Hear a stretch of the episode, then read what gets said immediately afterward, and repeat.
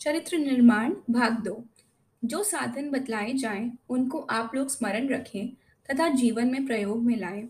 ऐसा अपना स्वभाव बनाना चाहिए। हम पढ़ते तो बहुत हैं, परंतु सब नियमों का पालन नहीं करते। यह अच्छा नहीं। पुस्तकों में स्वच्छता की बातें पढ़ते हैं और सीखते हैं, परंतु बरतते नहीं हैं। जब तक व्यक्तिगत स्वच्छता नहीं, तब तक कोई बात नहीं आती। किसी में आदत होती है कि चाट खाई, पत्ता वहीं फेंक दिया। जिस प्रकार साधना सत्संग में आकर स्वच्छ रहते हो, उसी प्रकार घर में भी स्वच्छता रहनी चाहिए। व्यक्ति के स्वच्छ होने से देश भी स्वच्छ हो सकता है। स्वच्छ रहना बहुत उत्तम है।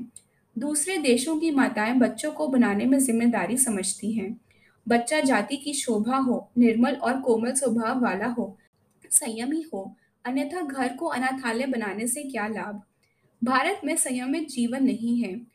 यदि साधक माला बहुत फेरता है परंतु मैले कपड़ों पर साबुन नहीं लगाता स्वच्छ नहीं रहता तो क्या भली बात है? पूर्वी लोग बर्तन तो बहुत साफ़ रखते हैं परंतु कपड़े बहुत मैले रखते हैं। स्वच्छ रहने की आदत सभी को बनानी चाहिए वाणी को नहीं बदलना चाहिए। जो बात कह दी उसमें बदली करना चोरी करने के बराबर है अपने वचन पर रहना चाहिए। दूसरों की निंदा करना बहुत खराब है अपनी बड़ाई का गोबर जमा नहीं करना चाहिए। जब भला आदमी गंदे आसन पर बैठना पसंद नहीं करता तो भगवान हमारे राग द्वेष पूर्ण अंतःकरण में कैसे बैठ सकेंगे? नाम का सिमरन बड़ा ऊँचा साधन है।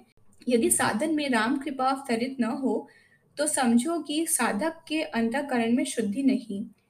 कई व्यक्तियों को इस नाम के जपने से बहुत लाभ व शांति मिली है।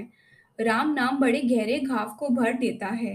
चरित्र निर्माण के साथ साधना करते रहने से व्यक्ति बढ़ता जाता है। चरित्रवान को जो सुख व शांति मिलती है, वह दूसरे को नहीं प्राप्त होती। जिस साधक के पास राम नाम की परम औषधि है, उसका परम कल्याण हो जाता है।